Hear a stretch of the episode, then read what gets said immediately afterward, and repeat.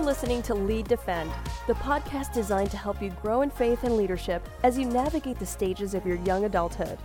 We address important faith topics and provide practical life tips, helping you build your faith as you engage in a changing culture. Here are your hosts, Seth Tucker and Ryan Scantling. Hey, Seth, we're here today at the Arkansas Baptist State Convention annual meeting. And uh, basically, it's just a lot of ministry leaders and things from around the state. We've got Bobby Thomas here with us, and he is the president and CEO of the Arkansas Baptist Foundation. We don't really know what that means, but we do know that Bobby's going to talk to us about stewardship as a young adult. Cool. Thanks, Ryan. Appreciate you guys having me. Uh, no one knows what that means. That's Okay. part of the creativity of it. No. Uh, certainly pleased to uh, lead the ministry that's known as the Arkansas Baptist Foundation. We're actually celebrating 70 years today at this meeting. The foundation was created 70 years ago to carry out uh, stewardship wishes and the intent of the convention. So glad to be here. It's incredible. Give us give us a, a, a brief description of what the Arkansas Baptist Foundation exists to do. Okay, so originally we were created as a gift processor. So Arkansas Baptist had a desire to fund things uh, like scholarships uh, for students as well as mission projects. And they were like, okay, who's going to process this? Who's going to facilitate these gifts? As you can imagine, 70 years ago, oftentimes that was in the shape of land and farms and all kinds of different assets that really the convention or a local church was not equipped to handle. And so the foundation was created to handle those things. And so really stewardship was at the very beginning of the foundation's existence and just cooperation, cooperating with churches broadly, co- cooperating with our convention. Um, that's grown into a lot of different things. We still process gifts on behalf of the convention. We still administer scholarships. We still hold farm and land and those type things for the benefit of churches. Um, but it's also grown into how can we speak into biblical financial stewardship for the, for lay Arkansas Baptists, and more specifically for young pastors and folks that are in denominational service. How can we speak into that? Absolutely. Hey, we want to get to the topic of stewardship uh, down the road, but but I want to first ask this question: How, how in the world did you get into this position? Yeah, that's an interesting. So I had a 22 month transition. I was named president elect in May of 2013, uh, became president in March of 2015. But what's interesting, I've been in every foundation board meeting since February of 2000. So Wow. I've been in uh, nearly 19 years of them. I think uh, this November will be my 80th Wow. consecutive foundation board member board meeting. Uh, but I was the outside investment counsel, so I Hmm. basically served as an investment parliamentarian. I told the foundation board and staff what they could or couldn't do with someone else's money based Okay. on laws and policies that were already in place. And what's incredible is Bobby's been doing this since, since he was 12. Exactly. Okay, because Yeah. I mean he, he couldn't be a day over 30. And so, what, what was the moment Thanks. when you were in high school, college, and you're like, I want to work in finances? Well, it's interesting. So, um, first generation college. My Okay. parents were teenagers. Uh, actually, my dad dropped out of high school in the 10th grade. Uh, they got married the summer for my mom's senior year. Literally, I walked across the stage at West Memphis High School in my mom's womb, if you will. I Wow. guess I can say that, right? You can. Uh, You walked across the stage so- twice. Yeah, that's right, twice. So once in 75, once in 94. uh, but anyway, um, and so there really was not a lot of framework for advanced education or much less finance. I mean, Yeah. you know, again, uh, very kind of humble beginnings. Uh, but early on, uh, I'm a numbers dork and I really like math, and I've always really liked math. And so um, I decided to study finance at UCA. Okay. I was in the Orange College at UCA and uh, had the opportunity to start an internship at Merrill Lynch my second semester of college. And really, that turned into a 20 year career Wow. at Merrill Lynch. So it was through an internship that That's kind of these doors opened, and you said, "Wow, this is something I'm passionate about." Uh, so, h- how would you say that that passion kind of mixes with calling? Right. And so I certainly had an affinity for numbers and a desire to help folks. Um, and so I, I started out with progressing through. Um, Certified financial planner designation, working with individuals. I quickly learned I really didn't enjoy that part as much. Yeah. Um, when you work with an individual around money, they can always say, "Hey, it's my money." It's kind of like it's my ball. I'm going to take it and go home, if you will. And so they don't always have to listen. Uh, so I so I thought actually I wanted to get involved in international finance next, and so I actually went and got an international trade degree from Oxford. Wow. Uh, so I went across the pond, if you will. Uh, I don't use that today, uh, so I've, just, I've got it. I've got a plaque on the wall that says I have it. Not but Oxford, Alabama, but not Oxford, Mississippi, even. Oh, but that- yeah, not even there. Yeah, Yeah, I didn't across the Oxford, pond, Oxford. Alabama. Yeah. So anyway, and so um, so that was a great experience. I thought I would be stationed somewhere in London or somewhere like that long term with Merrill Lynch International, but um, I ended up settling in about the last 12 to 15 years of my career at Merrill Lynch as nonprofit consulting. I ended up Wow. going getting getting a, a more advanced degree at, at uh, the Wharton School at, at Penn in institutional consulting, specifically nonprofits. And what I learned was is that really nonprofits, because of the way they're treated within our tax code, they're given an exempt status. There really is an expectation of stewardship. There's really Yeah. an expectation that they will carry out the gifts that they receive well in line with their non with their non-taxable, their exempt purpose. And so the next step for me in that was seeing that guess what? Those are there's nonprofit charities, if you will, in Baptist life.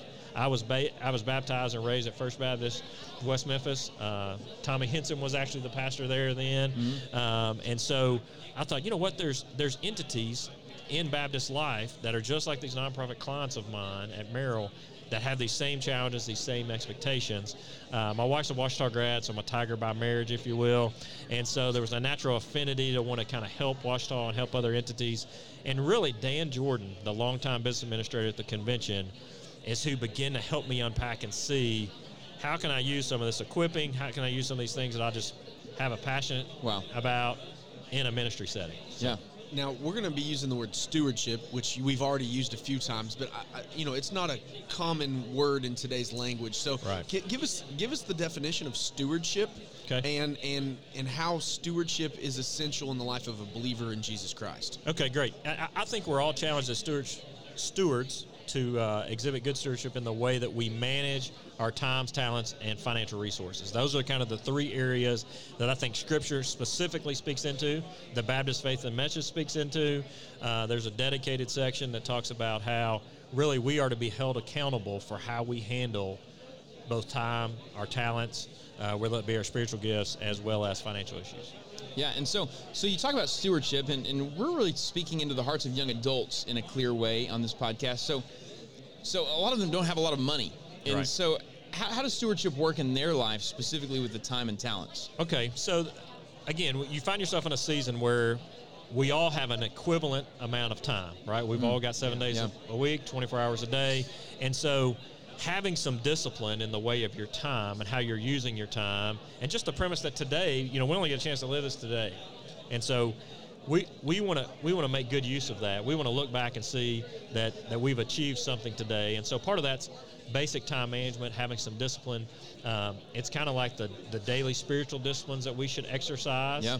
Uh, and reading our Bible and praying and, and whatnot. Uh, those are also should be in place in how we handle our time. When we look back and say, cumulatively, how much time are we spending in these basic areas of our life, and are we are we being fair to ourselves and fair to our potential and how we've allocated that? I, I- like that you said, "Are we being fair to our potential?" Because so much of young adulthood is preparing for how God may use you into the future, not just now, but into the future. So, what are some of those time-wasting things that you think are temptations for young adults to give themselves to that really prohibit future potential? Well, the, the easiest one is, and, and we've got a way to track it now. Screen time, right? so the right. screen, Yeah. the time we just spend staring into our phone. No, let's not talk about that. That's embarrassing. if I look at my, yeah, we, I don't think we need to pull those out My, right now. my, right now. my fail-safe is that I have to use my GPS to get a lot of places, and Okay. so I That's can a pad my good- stats that's a a little good bit, you know? Yeah, Yeah. that kind Yeah. of sounds like the staff person says my emails on my phone, right? So like, I'm checking my email or whatever, you know.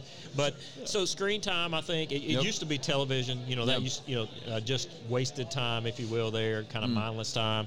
And I'm certainly one of those that thinks you ought to, you know, have downtime and have time to refresh. But really, it's how much time are you spending in genuine conversation and relationship with other folks, Yep. and and how much time are you really spending in the Word. Um, and then how much time are you spending educating yourself? So much part of being a young adult is preparing yourself both emotionally and mentally for those next stages, and that's Wow. that's a part of an ongoing continuing education process that you have to be intentional about. No one, you don't naturally become wiser or more intelligent in a certain area. You've got to be intentional in that. Yeah, and and as this is this is a, a kind of a segue, kind of in some ways, but as a as a steward of your role as, at the Arkansas Baptist Foundation, how are you stewarding young leaders to come into into the, the, the organization of the Arkansas Baptist Foundation? One of the things we set out really three years ago was to say, as a board and as a, as a leadership staff, is that how could we create the best environment possible for folks that are primarily trained in the area of legal, finance, accounting, to actually serve in ministry in a, in a professional, vocational way. Yeah. And to really experience a call to ministry. One of the things I love about this year's theme, Fulfill Your Call, is that it's not just a traditional call to ministry. Again, I live in a, I work every day in an office space with nine young professionals for the most part that again I feel like are genuinely called to ministry, Mm. but didn't go through a traditional ministry calling setting.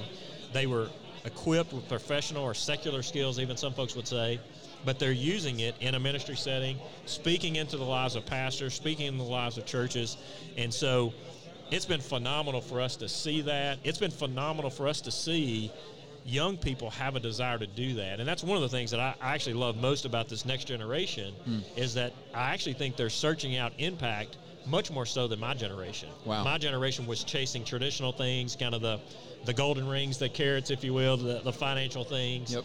And I actually think the current generation is much more concerned about am I making an impact? Yeah. Am I being true to myself? Hmm. And so that's what's wonderful. We we've had a, developed a great partnership with Ouachita. We've actually, Dr. Sells and I have joked a little bit. We've hired 15 Ouachita grads in a row, Wow. uh, either enter an internship or In mentor program.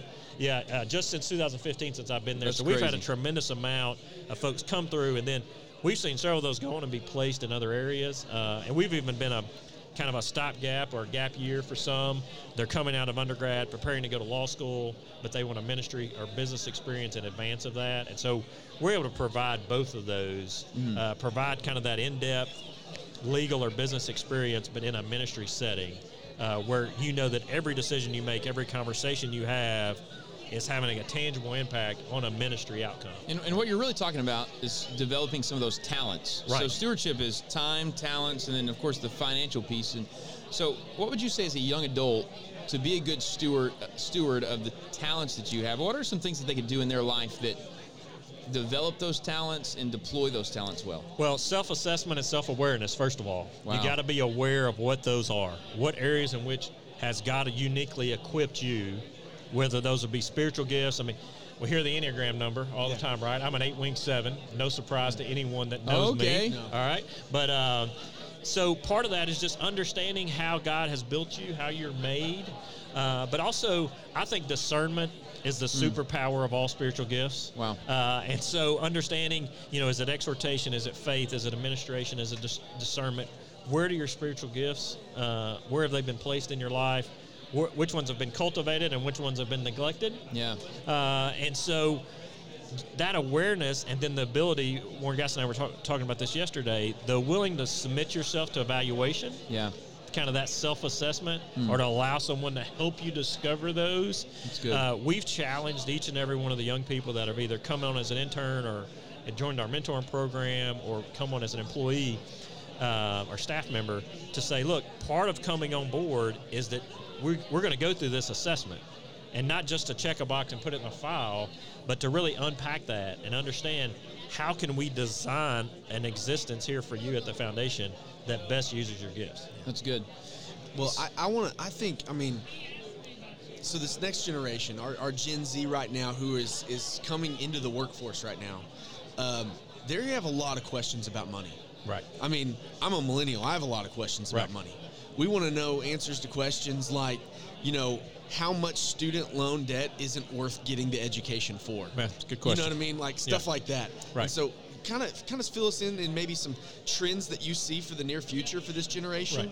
Uh, and then maybe even just some biblical foundations for how to manage finances. Okay, great. So I think biblically we have to remind folks of who owns the money, who owns the resource. I mean, so many times we want to act like an owner. Yeah. Part of being a steward is The bank, acknowledging. the bank does for mine. well, so. yeah, I understand. Hey, I'm talking about. I'm talking about beyond the bank. I'm talking about understanding that I've been you know. stockpiling gold for That's about five years. Yeah, yeah. I don't. I'm just kidding. I don't want to hear that. But anyway, uh, that really, you know, that God owns it, and that you know, it, to the extent that He's provided any of it to filter through our life. Yeah. That didn't. That didn't happen accidentally. Yep.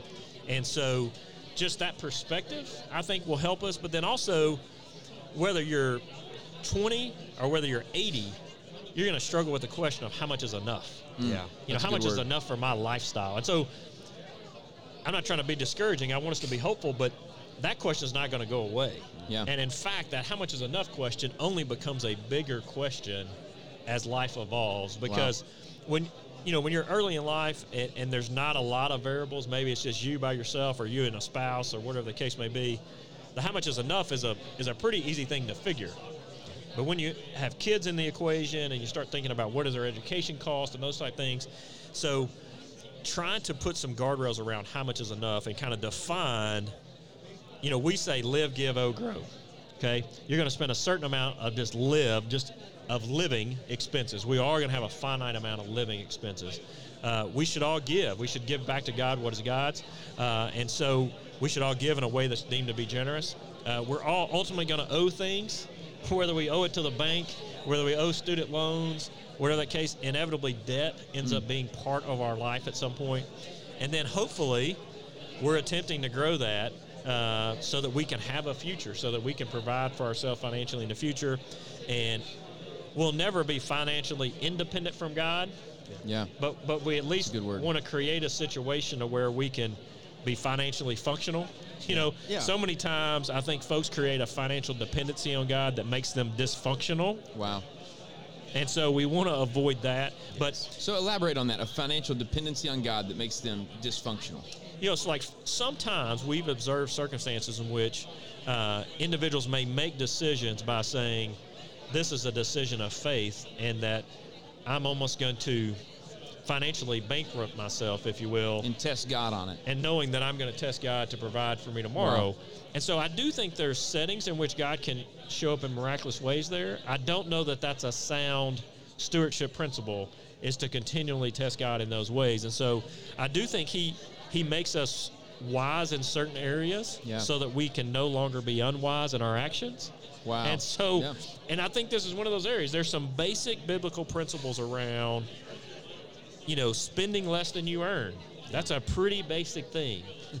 and you know, it's kind of it's kind of like burn more calories than you consume.